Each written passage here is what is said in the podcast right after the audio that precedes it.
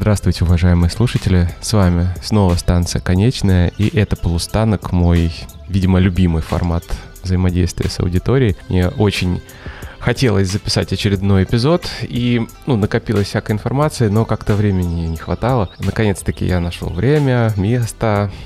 Усаживайтесь поудобнее, сегодня будет интересная беседа. Опять у нас несколько тем. И начнем мы уже, наверное, по традиции с переписки со слушателями. Мне написала девушка 19 лет, и мы довольно долго с ней переписывались, решали ее проблему. Не то чтобы решали, но обсуждали ее, потому что на самом деле это касается и смерти тоже, но это больше все-таки экзистенциальная такая проблема у человека. Она, конечно же, связана с тем, о чем я рассказывал в предыдущем полустанке, тоже о переписке с молодыми людьми. Видимо, это вот какой-то породил у нее отзвук тот эпизод, и она решила мне написать, но это буквально крик души. Если вкратце, то у нее вот в чем заключается проблема. Знакомые и люди, с которыми приходится общаться, все чаще перестают разделять ее интересы и считают ее увлечения необычными. Мало тем для разговоров с ними. Ей неинтересно с ними проводить время, она все больше и больше замыкается в себе. И это все относится к теме смерти, интереса к смерти также. Ей сложно обсуждать это с ними, они не хотят, избегают всячески, в первую очередь родственники, родные люди. Она понимает, что тяжело ей просто находить общий язык. А потребность делиться и обсуждать какие-то темы у нее есть, и она может это делать только в режиме онлайн с какими-то людьми, которых она в жизни не видела, например, в том числе я. При этом она постоянно ощущает какое-то внешнее давление на себя. Она говорит, что ей сложно дальше как-то развиваться, как будто ее заперли в какой-то клетке ментальной, и ей приходится там существовать. И жизнь, которую ей предлагают окружающие люди, ее знакомые, ей кажется пустой, бессмысленной. Многое из того, что ее окружает, для нее является пустым и бессмысленным. Ей нужно что-то большее, другое. Это другое она все чаще находит внутри самой себя, в своих размышлениях, в своих мыслях, в литературе, которую она читает. В общем, есть вот такая проблема. Как я уже сказал, о смерти ей тоже поговорить не с кем. И в ее городе Death Cafe как такового нет. То есть остаются какие-то клубы по интересам онлайн, какие-то форумы. Возможно, онлайн Death Cafe, хотя я об этом не слышал, но, вероятно, есть такие группы поддержки, закрытые, возможно, платные, куда вы можете прийти и обсудить это в режиме онлайн. Я думаю, после пандемии такой формат тоже есть. Так вот, у меня по этому поводу, по поводу этой переписки возникло очень много мыслей. Я вспомнил себя примерно в эти же годы. Я вспомнил, как я решал примерно такие же проблемы, потому что, как я уже рассказывал в одном эпизоде о себе, был период жизни, когда я был практически изолирован от социума, и мне приходилось как-то справляться со многими вопросами самостоятельно. Мне нужно было искать информацию, какие-то ответы на возникающие передо мной проблемы, не детские, сразу скажем, проблемы. Мне нужно было их решать самому. Так вот, на мой взгляд, здесь существует три варианта для этой девушки и вообще для людей, которые вдруг внезапно задались вопросами или у которых появились интересы, непопулярные и очень сложные для других. Первый, как ни странно, вариант, это покажется действительно странным, но поверьте мне, он рабочий. Это обратиться к традиционным ценностям. Буквально, то есть попробовать, постараться жить ту жизнь, которая диктуется определенными правилами, определенными установками, не зависящими от вашего окружения. Есть кодекс чести, заповеди. По ним нужно жить, стараться придерживаться их. Это продиктует вам огромное количество решений автоматических в вашей жизни. Все, что касается вашего положения, семейной жизни, отношений с близкими людьми. Все это уже есть, уже вам дано в готовом виде. Вам нужно только это как-то усвоить, применить к себе и попробовать так жить дальше, всю жизнь. Это челлендж. Это челлендж буквально на всю жизнь. В первую очередь это требует большой-большой воли и концентрации именно на этих действиях, на образе жизни, на образе мыслей. Разумеется, этот вариант подходит не для всех. В первую очередь, он точно не подойдет людям неверующим. Жизнь в рамках традиции вообще очень сложная штука, и я понимаю, как это сейчас вот может восприниматься в данную минуту, когда все я это говорю. Какую даю ей рекомендацию? Это может звучать довольно пошло, что ли.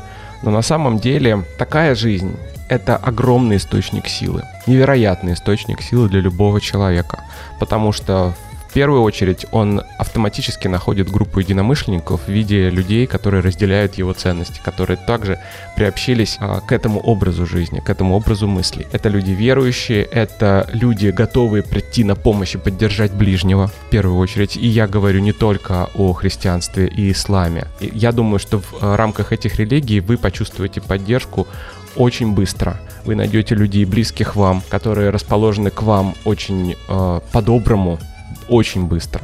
Вы заведете новые знакомства, вы, возможно, найдете новый смысл в жизни с помощью этих людей. То есть буквально вот это вот сообщество верующих людей, традиционных религий, оно поддержит вас, оно сможет вам дать силы. Вы поймете, что вы не единственный человек, вы не один в этом мире. И некоторые вещи станут для вас неприемлемыми. Это, наверное, издержки этого подхода, когда многое из того, что вас окружает, действительно многое, станет для вас не то чтобы странным, но вы от этого отстранитесь сами собой. Причем этот процесс может быть и болезненным, и безболезненным. Скорее всего, если вы будете поглощены вот этой атмосферой, новым окружением, то эти вещи уйдут из вашей жизни сами собой.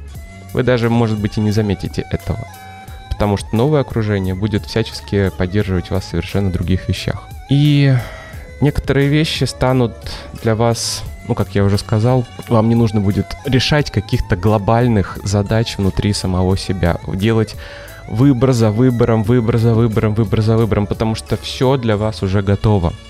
Все там есть, именно в этой традиции, какую бы вы традицию ни избрали. У меня есть знакомые девушки, мои однокурсницы, которые перешли в ислам. Я могу сказать на их примере, как они себя чувствуют. Вот они себя чувствуют на своем месте. Для них все, что было раньше странно и неприемлемо, теперь для них стало совершенно нормальным. И они знают, что за ними стоит не просто семья. За ними, во-первых, стоит огромное количество новых родственников, и, во-вторых, огромное количество людей, которые видят в них прежде всего правоверного человека. Я не агитирую за переход в другую религию, я говорю, привожу пример из жизни. Это вот то, что я видел своими глазами. Второй вариант, как мне кажется, труднее, чем первый, еще труднее, это вырабатывать собственные ценности. То есть буквально формулировать свое отношение ко многим и многим вещам в этой жизни. Причем не просто формулировать, понимать что-то для себя, а впитывать это. Именно через эту призму уже смотреть на мир и поступать соответственно. Процесс этот долгий, тяжелый, сопротивление внешнее может быть очень сильным. Что дает этот вариант? Как мне кажется, это в первую очередь ощущение правильности, не противоречие собственному «я». Вот это вот чувство оскомины внутреннее, которое возникает, когда вы делаете что-то, и вы чувствуете, что это, не по вам это вам вообще не близко никак. Это то, что вас может даже разрушить изнутри, но вам приходится делать это под внешним давлением, или потому что так принято, или потому что люди не поймут, если вы что-то не сделаете или сделаете не так. Вот этого ощущения у вас не будет. Этого дискомфорта, этого внутреннего диссонанса. Скорее всего, вы станете неудобным человеком для других людей. Не получится быть конформным, следовать за большинством, и придется быть готовым отстаивать свою точку зрения. Не просто ее озвучивать, а именно аргументировать и говорить, почему именно это так. Какие выводы привели вас к тому, что вы сейчас имеете вот такой взгляд на вещи. У меня это было не раз в моей жизни, когда мне приходилось отстаивать свою точку зрения, выстраданную, когда я что-то для себя уяснил, понял, выяснил, усвоил, и потом транслировал это. Для людей это, часто бывает непривычно, потому что ваша уникальная, индивидуальная точка зрения может очень сильно отличаться от того, что принято вообще. А люди очень часто не задумываются о вещах, принимают все, практически все, что их окружает, как должное, вот как оно вот есть. И человек, который вдруг внезапно говорит: а почему вы считаете, что именно так правильно или так положено? А может быть, есть какие-то другие варианты? И отношение к смерти — это буквально лакмус, может быть. Это показательный пример того, как по-разному человек может воспринимать это явление, если он даст себе труд задуматься над этим, некоторое время поразмышлять, насколько это страшно для него, насколько приемлема для него собственная смерть, как он ее видит и так далее. То есть, когда вы заводите разговор о таких вещах, очень становится некомфортно другим людям, потому что, не принято это обсуждать у нас сейчас. Но есть и другой способ сформировать внутренний стержень из принципов и того, что для вас ценно, именно для вас ценно, не демонстрируя это другим. Это сложно психологически будет для человека, потому что, по большей части, вот этот подход подразумевает отстранение от окружения. То есть вы можете совершенно спокойно в общественной жизни принимать участие, вы можете обсуждать что-то с людьми, но при этом вы будете, как будто постоянно носить какую-то маску, приемлемую для других. При этом будете проживать внутреннюю жизнь совершенно по другим правилам, которые для вас ценны, которые для вас близки, которые ваше «я» приемлет. Еще раз приведу примеры собственного опыта. И скажу, что станции «Конечной», например, не было бы, если бы я слепо следовал за другими, усваивал определенные установки, не обдумывая их, то есть не пытаясь с разных сторон посмотреть на определенные вещи. Если вы знаете или просто поинтересуетесь биографиями выдающихся знаменитых людей, то вы увидите и заметите одну интересную вещь. Люди, сделавшие что-то заметное, никогда не были конформными. Их принимали такими, какие они есть, только благодаря их таланту, заслугам, открытиям, изобретениям. Потому что ценность того, что они сделали, была гораздо больше, чем ценность их личности для окружающих. То есть окружающие могли закрывать глаза на многие-многие аспекты личности человека. Его эксцентричность, например, его жесткость, какие-то черты характера, которые для обычного человека были бы неприемлемы. Все это им прощалось за то, что они были действительно людьми невероятными. И практически все из них в той или иной степени испытывали давление и делали то, что другие не могли. Не могли даже помыслить об этом или позволить себе сделать это. Они поступают так, как представляют себе только они. И именно это ведет их к новому, к тому, что для других людей недоступно. Как и вариант с традицией, вот этот вариант выработки собственных ценностей, которые близки вам и ценны для вас, и это процесс буквально на всю жизнь.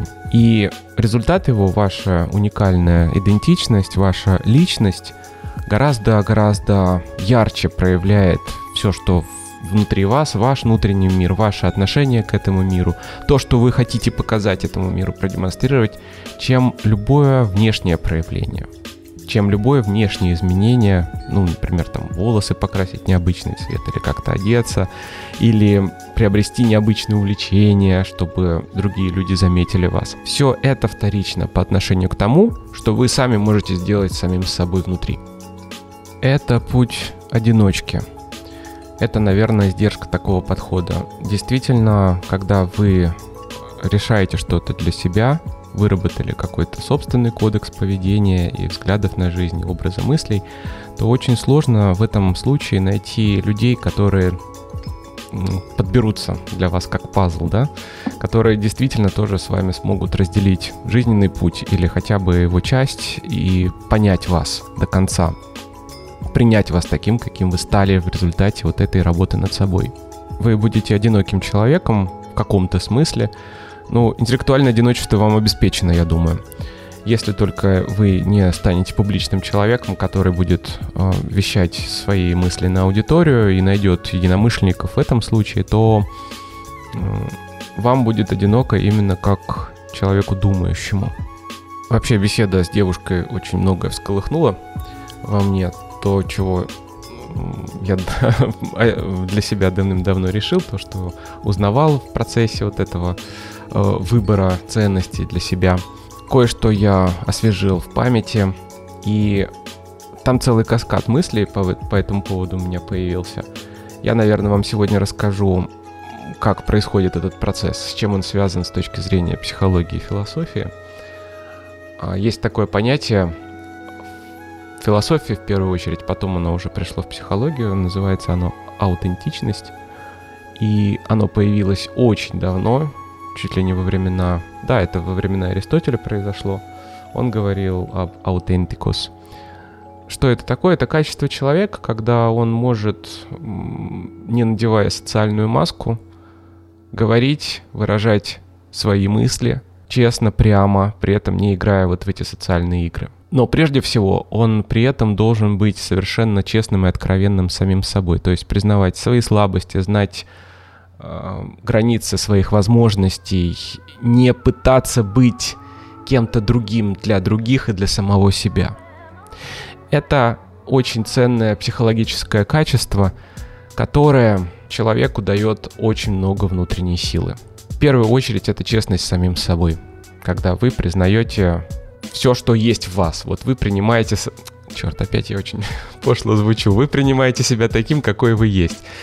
Но в моем смысле это значит, что вы не пытаетесь перешагнуть какие-то грани, которые для вас недоступны. И вы знаете, что это не для меня. Все, я понял, что это, как бы я ни старался, это не для меня. Я не могу стать другим человеком.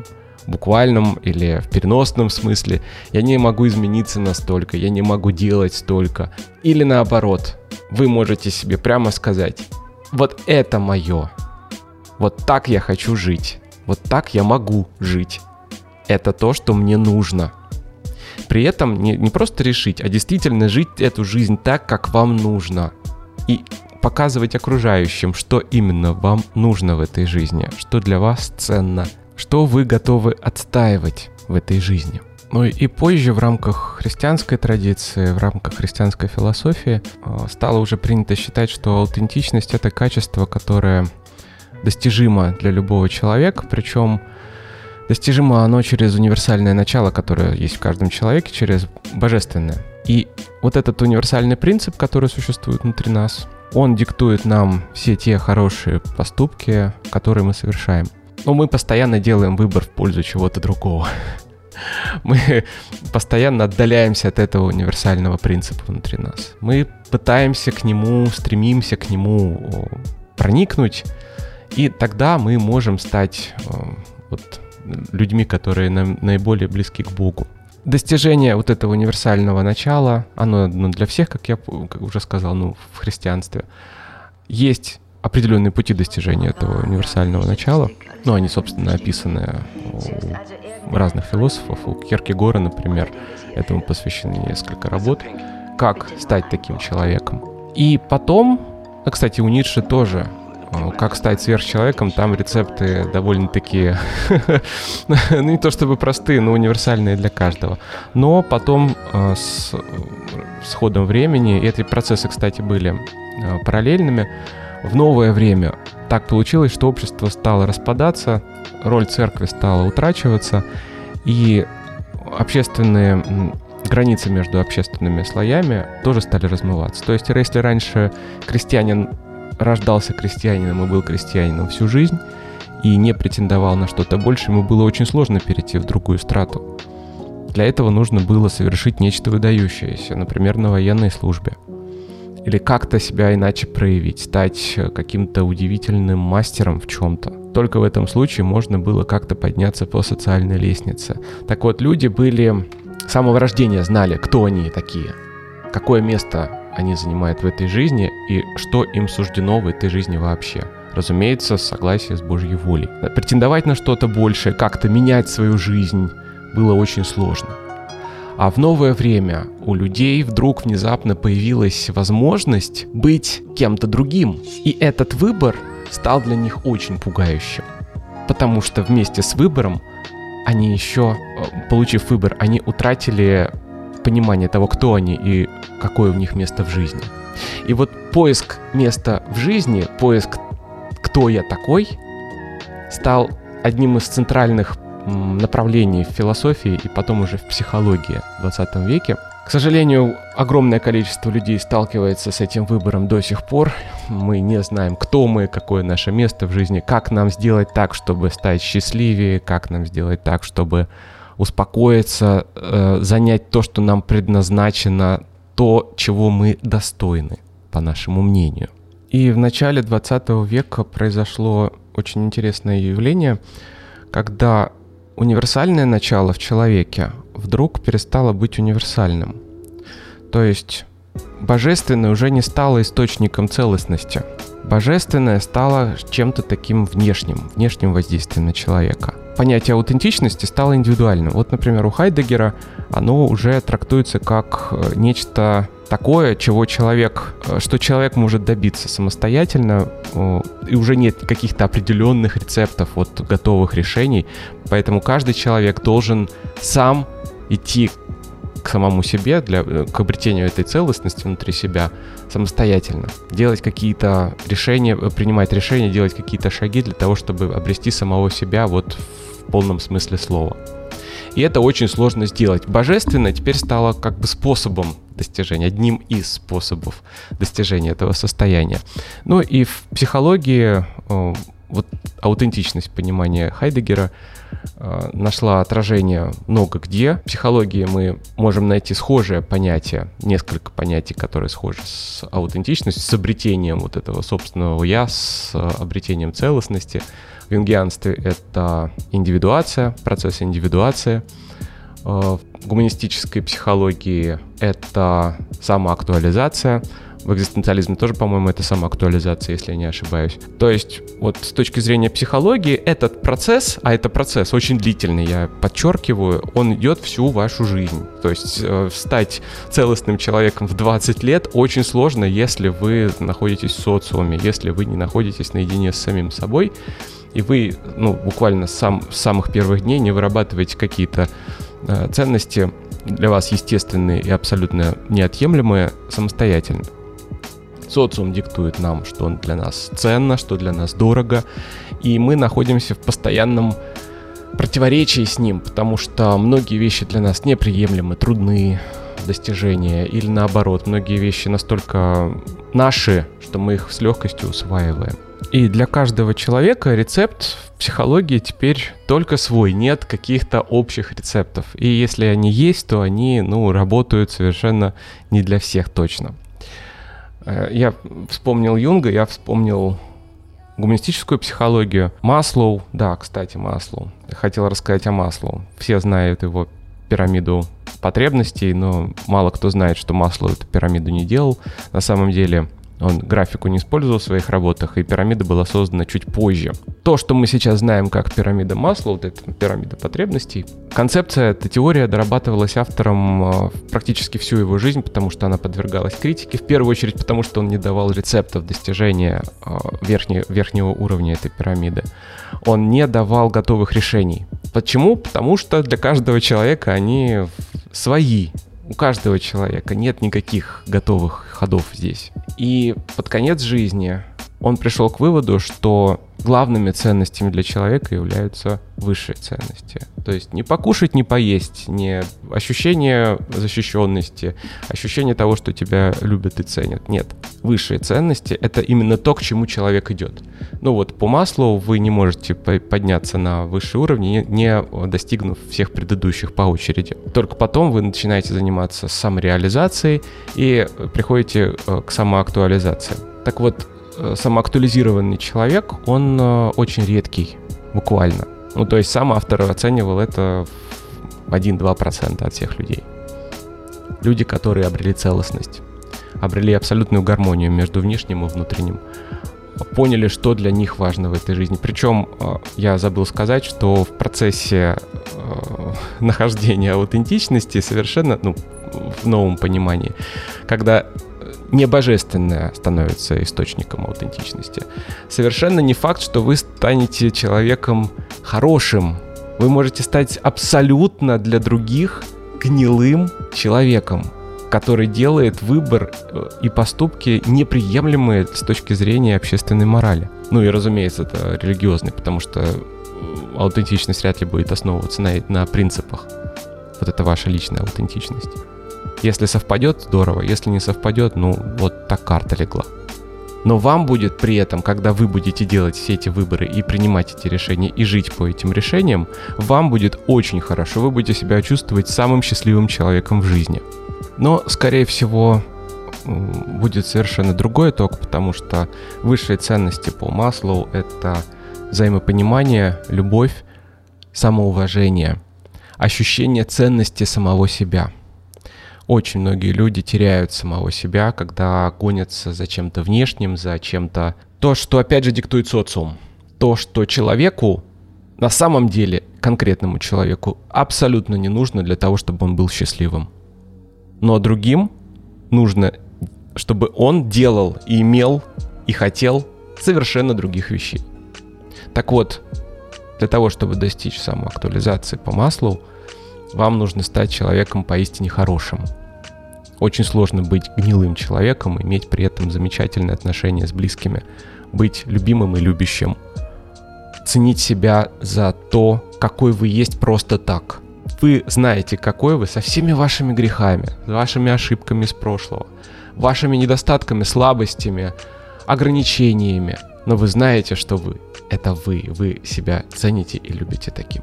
Этого состояния добиться действительно тяжело.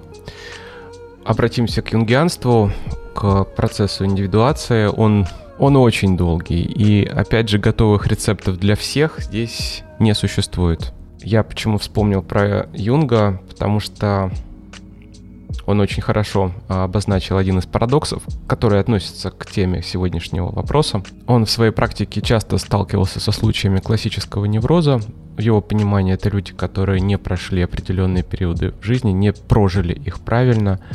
Например, застряли в детстве, это инфантилизм, или не смогли пройти сепарацию со своими родителями, также застряли в этой стадии, или не смогли по какой-то причине выйти из отношений, несчастных для них. Например, даже после смерти одного из партнеров они продолжают жить в этих отношениях и никак не могут закончить их, и так далее. Причин для классического невроза довольно много, но вот со стороны, если смотреть на такого человека, то возникает ощущение, что он шел по дороге жизни своей и вдруг в один момент просто сел на обочину и чего-то ждет. И это ожидание может длиться много-много лет. Ждет, что внешние обстоятельства изменятся, а дорога, она вот есть, она никуда не делась, ничего на ней не меняется, ее нужно просто пройти дальше. Нельзя просто сесть и сказать, вот что-то изменится, и тогда будет мне хорошо. Нужно встречать вызовы, которые дает вам жизнь, а жизнь — это в основном проблемы. Так вот, эти проблемы нужно адекватно пытаться решить. И только если вы с этими проблемами как-то разделаетесь, решите их для себя, то вы сможете продолжить путь свой жизненный, прожить эту жизнь полноценно и стать в итоге этой жизни, справившись со всеми ее вызовами, целым человеком. Поэтому, опять же, пройти процесс индивидуации к 20 годам невозможно. Нужно пройти стадии психологического взросления, стадии психологического возраста, и только после того, как вы проживете эти стадии, вы сможете стать целостным человеком. И он обратил внимание, что есть классические невротики, люди, которые, во многом несчастны. Они физически больны, у них есть какие-то психические проблемы, психологические проблемы, разумеется. Им очень тяжело устанавливать социальные контакты с родными или с противоположным полом. Они несчастны из-за этого, они страдают. У них очень часто бывают случаи депрессии, невроз, это понятно, что да, у них есть. Какие-то постоянные психические отклонения. Но парадокс заключается в том, что люди, у которых все в жизни прекрасно, они состоялись как специалисты, они обеспечены, у них есть семьи, дети, их уважают в обществе, они признаны, они могут быть довольно известными людьми, страдают точно теми же заболеваниями, у них точно те же симптомы, что и у классических невротиков. И Юнг задумался, почему так?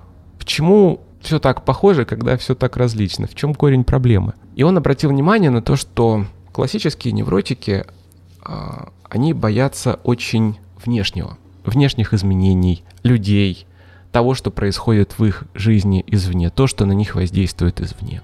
Вот именно это их травмирует, именно это наносит им те самые душевные раны, которые могут не заживать годами, которые тормозят их психологическое развитие, вот это вот заставляет их сидеть на обочине жизни.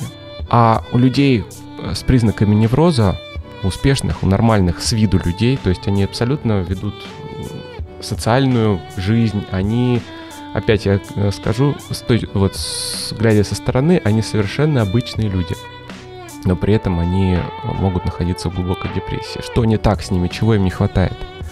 И он заметил, что эти люди панически, до жути, до дрожи боятся идти внутрь себя. Боятся спускаться в этот абсолютно непонятный, чуждый для них самих мир. Они живут внешними установками. Вот так правильно. Нужно работать, нужно быть успешным, нужно создавать семью. Нужно ли им это самим? Очень большой вопрос. Именно от этого диссонанса внутренних потребностей и внешнего воздействия, внешних установок, возникает вот этот вот неклассический невроз. Самое главное испытание для таких людей — пойти внутрь себя. Встретиться там со всем, что есть внутри них самих, с их желаниями, с их недостатками, с пугающими порой слабостями. Для этих людей это самое страшное. Так вот, в связи с этим я подхожу к третьему варианту решения проблемы у девушки. Есть вариант слиться, попытаться слиться с окружением. То есть вот принять все те нормы, которые диктует окружение, когда люди говорят: не задумывайся над этими вещами, не нужно оно тебе, не задумываться над ними. Пытаться жить эту жизнь так, как живут ее люди вокруг. Но, разумеется, это путь деградации для тех людей, которые уже задались определенными вопросами, не связанными с будничной жизнью. Вопрос экзистенциального уровня, вопрос смерти, самоценности и так далее. Так вот, для этих людей это путь деградации. Они отдают часть себя, отказываются от части себя и будут ощущать себя лишним в любом случае. Человек, который не будет ощущать себя на своем месте. Такое психологическое насилие над собой обязательно вызовет отрицательный отклик изнутри. И в обмен на возможность приобрести социальный статус, соответствовать ожиданиям окружения, он отдаст часть себя. Так вот, у меня вопрос. Кто мудрее поступает в этом случае? Тот, кто говорит: не нужно оно тебе, не задумывайся, живи так, как живется, посмотри на других, зачем тебе это нужно? И потом к концу жизни приходит к ожидаемому финалу совершенно неподготовленным, ужасно боящимся этого финала, своей собственной кончины, потому что он не дал себе труда решить все эти вопросы, разобраться с этим задолго до, в молодости. Или тот человек, который все-таки не побоялся взглянуть в лицо своему страху или не обратил внимания на то, что говорят ему другие, и разобрался внутри себя со всем тем, что его волнует еще в молодости. Выработал для себя определенные ценности и взгляды в этой жизни. Попытался разобраться, кто он, какой он, что ему нужно. Нашел в себе силы отвоевать самого себя у этой жизни.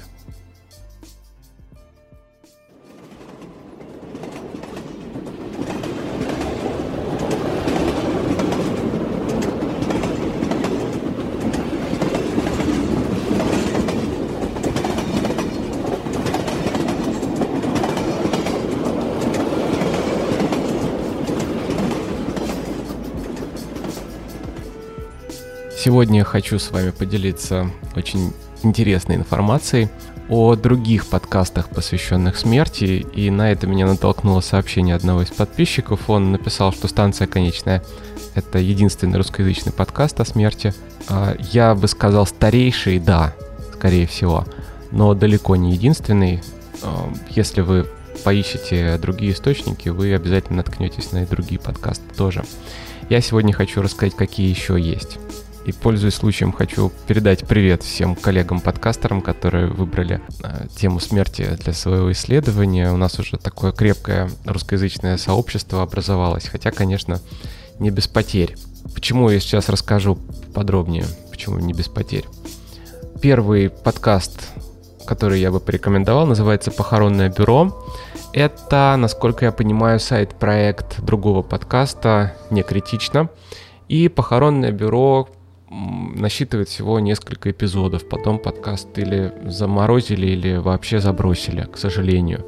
Выпуски были довольно интересными, ну и приятные ведущие. Я бы отметил это как хорошее начало для людей, пытающихся свой кругозор расширить немножко. Второй подкаст тоже, к сожалению, давно не ведется. Он называется «Ну ты держись». Там буквально 2 или 3 эпизода.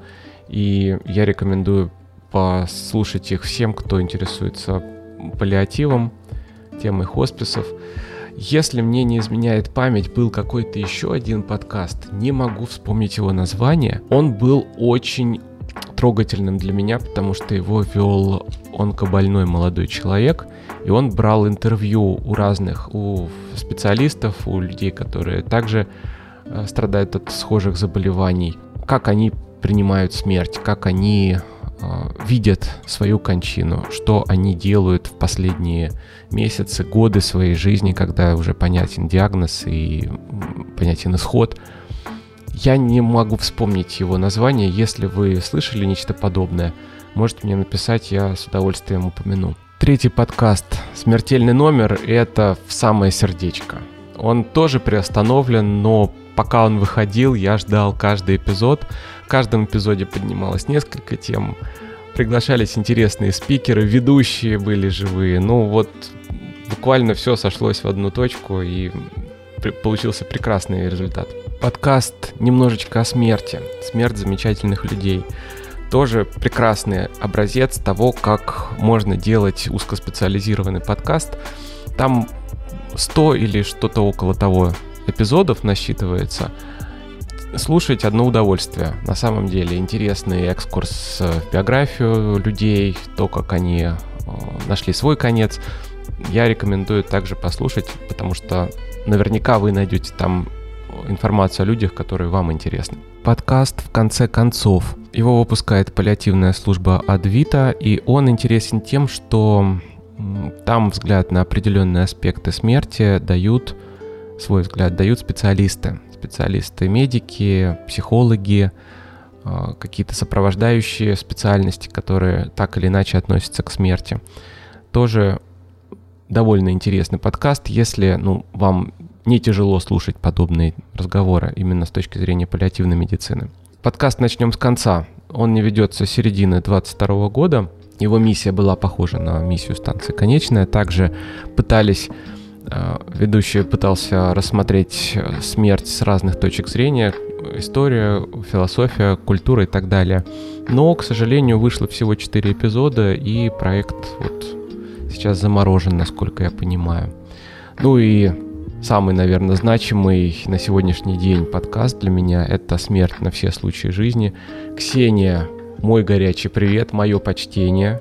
Вы делаете прекрасные вещи, вы делаете замечательный продукт. То, что у вас получается, это просто замечательно. Я просто удивляюсь вашей энергии, тому, сколько вы времени уделяете вашему подкасту, каких вы спикеров приглашаете, какую тему вы выбрали. Тема Digital Death довольно сложная, ее обсуждать в России довольно сложно, потому что, во-первых, специалистов, с которыми можно это обсудить, довольно мало.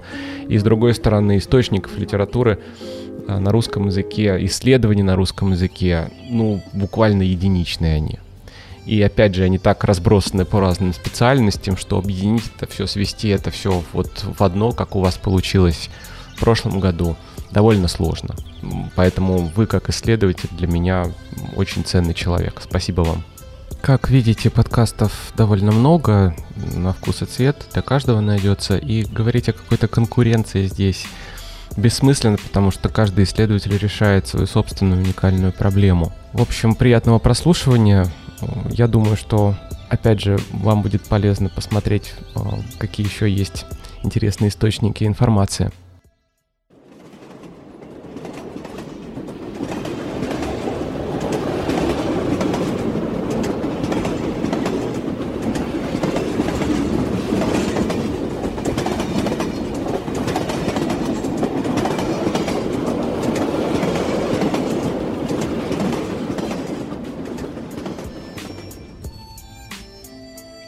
Ну и традиционный литературный обзор.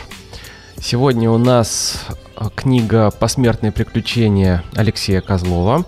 И сразу скажу, что автор для меня человек величина, потому что он историк, который интересуется, так скажем, артефактами смерти, то есть материальными какими-то воплощениями ее. Прежде всего это культ мощей, и как историк он занимает позицию такого материалистического атеизма, я бы назвал, потому что он, во-первых, у него свое отношение к клирикам из православной церкви. То, что они делают, по его мнению, часто неприемлемо. Какие-то их решения внутрицерковные, то, как они проводят мистификации, например, с мощами, у него в книге описано это довольно подробно.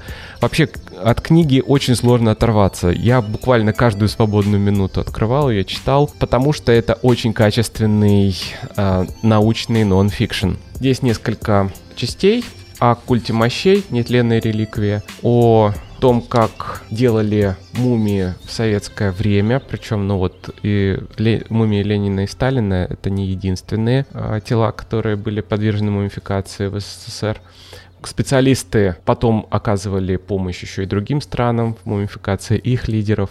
И это было, практически на протяжении всей истории, все советское время. Также он приводит очень много интересной информации о вампиризме, с точки зрения науки, как это происходит, с точки зрения патологоанатомии, почему возникли легенды о вампирах, о созданиях, которые способны воскреснуть после смерти и как-то вредить живым, как это проявлялось в хрониках, как это было описано, когда вскрывали могилы этих предполагаемых вампиров, какие существовали поверья, чтобы защититься от них в разных странах. О какой бы теме автор ни писал, он приводит буквально десятки фактов исторических с ссылками на определенных авторов, на определенные хроники, как происходило, например, как возникал культ мощей в христианстве, как он потом проявлял себя в католицизме, в православии, что на самом деле представляет собой нетленные останки. Нетленность — это понятие временно ограниченное, потому что в каком бы виде останки не извлекались из захоронения, нетленность — это обычно случай мумификации. Так вот, со временем эти останки так или иначе распадаются. И если говорят о нетленных мощах, которым несколько сотен лет, то, скорее всего, там от самого тела очень мало что осталось при контакте с открытой средой, с воздухом, с определенной влажностью в воздухе. Мощи очень быстро деградируют и распадаются буквально за несколько десятилетий. В отдельных случаях, когда в течение обстоятельств, факторов определенных, они могут продержаться несколько сотен лет, но все равно они обращаются в прах. И существуют определенные методики, которые этот процесс или затормаживают, или потом просто тело до бесконечности восстанавливают определенными способами, чтобы сохранить хотя бы видимость его целостности, форму придать ему. В последней части дан замечательный обзор новых практик захоронения. Это экологические похороны, экологически чистые похороны. На самом деле не все из них являются экологически чистыми. Например, для кремации требуется огромное количество газа. И в Европе сейчас в связи с топливным кризисом, с энергетическим кризисом, например, в Германии, для экономии печи не останавливают. Буквально для того, чтобы не разжигать их снова и снова. И самые чистые способы — это те, когда тело практически ничего не остается. Это или растворение в щелочной среде, и тело буквально потом смывается, от него не остается ничего, или остаются только очень крупные кости. Или размельчение в замороженном виде, размельчение тела, и потом сжигание этих останков, их остается очень мало. Казалось бы, что может быть естественнее, чем просто похороны в земле или открытые похороны где-нибудь в лесу. Это сейчас тоже очень модная тема.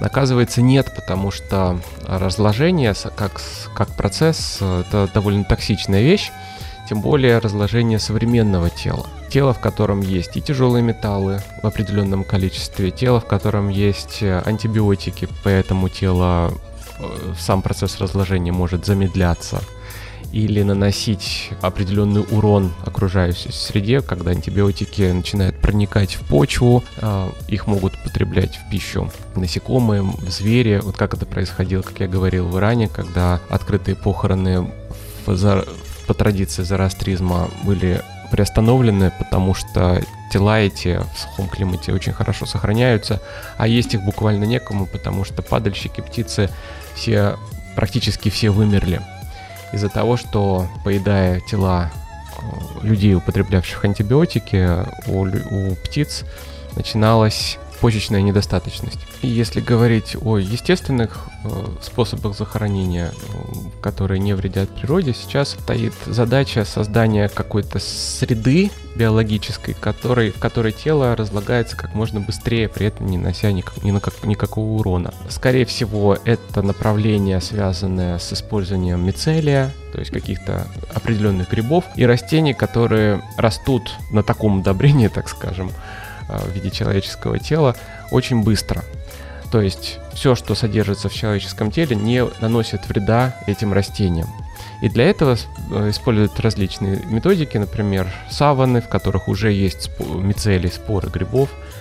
Они прорастают на теле, и он способствует скорейшему разложению. В общем, книгу я настоятельно рекомендую. Вы точно не пожалеете о потраченном времени. Единственное, что может вас остановить, это сама установка автора. Он атеист, поэтому о каком-то уважении к чувствам верующих здесь говорить не приходится, хотя книга, она опубликована официально. Поэтому, если вас смущает такого рода контент, то проявите осторожность. Вообще, когда я читал книгу, у меня такое ощущение сложилось, что я из молодости, будто я читаю книгу по научному атеизму советского времени. Это абсолютно не недостаток книги или недостоинство, это характеристика книги, и это позиция автора. При этом позиция, которую он подтвердил многократно в своих материалах. Я еще раз посоветую его YouTube-канал, канал Алексея Козлова, где существует до сих пор, некоторые видео заблокированы, недоступны на территории России, или просто автор их скрыл, но до сих пор там существует огромное количество видеоматериала, которым можно ознакомиться. Работа, конечно, была проделана титаническая. Поезд уже задержался на полустанке. На сегодня это все. Надеюсь, услышимся с вами в ближайшее время в очередном эпизоде подкаста. Помните, жизнь прекрасна.